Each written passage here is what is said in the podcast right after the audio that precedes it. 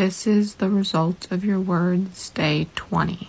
If you're new to this series, it is all the Judenhass and Islamophobic incidents that have gotten new media coverage in the last 24 hours. Because what we say online translates to people doing things in real life. And hopefully, if some people see the result of their words, they'll stop saying such hateful things. Unfortunately, there are always more stories than I'm able to find. So if you see something that I haven't covered, DM me on the picture app or email me.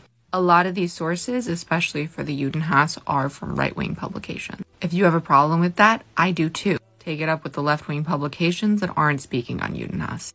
And finally, these are screenshots of the title of the article. I'm not reading the articles, but with the screenshots, they'll be really easy to find. In Belgium, 85 Jewish graves were damaged and vandalized. Petrol the Jews graffiti was scrolled inside a New York bus. Unfortunately, a Jewish woman was the one who had to see it. The bus has now been removed from service so the graffiti can be removed. The Alberta legislature was shown the heinous videos from Black Shabbat, and there were protesters outside the building because anti Israel people think the footage is being shown so that it defends what Israel is doing in Gaza. When the real reason is that they wouldn't believe that it even happened, so we have to show the footage. In Toronto, 11 have been arrested for vandalizing Indigo Bookstore, and a public school teacher was among those 11. Canadian Conservative Party leader laid out a plan to address hate crimes. It includes listing the IRGC as a terrorist group and making sure members of it cannot enter Canada a national task force to fight terrorism and giving safety to the Jewish community. He's a very free speech guy and said nothing against the pro Palestinian protests. But he also didn't say anything helping combat Islamophobia. The left is pissed off at his plan for a different reason, because a day before he announced it, he said what happened at the border was terrorism. Immediately, which was beyond premature. A Jewish college student at Columbia had been writing articles about how unsafe Jews felt on campus and that got her even more hate, and it got so bad she had to leave campus. There were riots in Dublin after three children were stabbed outside of a school. The riots happened because the right wing just decided that it was a Muslim person who stabbed the children, based on literally nothing. So all these anti immigrant Ireland is only for the Irish people started rioting. I could not tell why this was related to anything I was talking about, but it kept coming up in the pages I'm reading really disturbed by the reason. On here, there are videos showing a man harassing a Muslim woman for wearing a hijab at the Fort Lauderdale airport. Frustrated that it had to be on here before the news got it. I'm glad at least one news organization has covered it. Muslim MP extremely disappointed that the King's speech did not call for an end to Islamophobia and also detailed how she's been harassed just walking around for being Muslim. It is really important to denounce Judenhass and the pro Palestinian movement.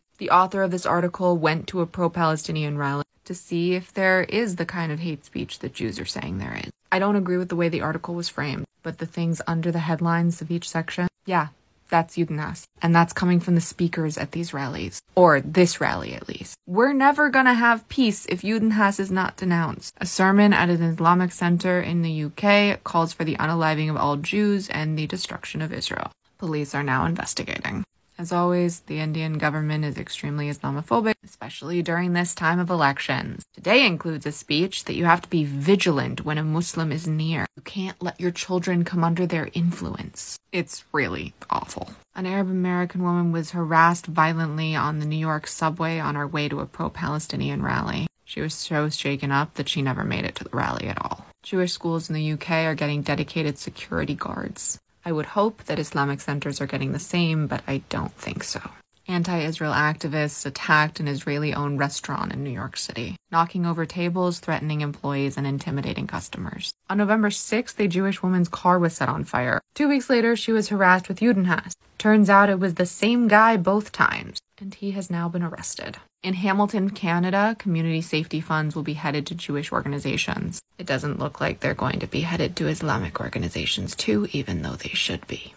And we have a bit more info about the driver walkout of the planes from Detroit to the Israeli rally. Because of the walk off and pretending to be sick, everything ended up being delayed. The planes were rented out, so they weren't actually allowed in the terminal in New York. So they were stuck till 2:30 in the morning on the tarmac. Many of them haven't not eaten all day because some of them were stuck on the tarmac and didn't get to the rally at all. Like with the pro-Palestinian rallies needing to denounce Judenhass that happens at the rally, we as Jews need to announce the Islamophobic speaker. However, that does not mean that the drivers pretending to be sick wasn't an act of Judenhass. So those are the stories from today. I'd say nothing too bad, but then I remember Dublin. As always, I hope there's nothing tomorrow. And I can't post on the first day of the third week of this series. Probably not. Refuah to all of us in need of healing and may the memories of those who have been lost and those who will be lost be a blessing and a revolution for peace, freedom, and safety for all.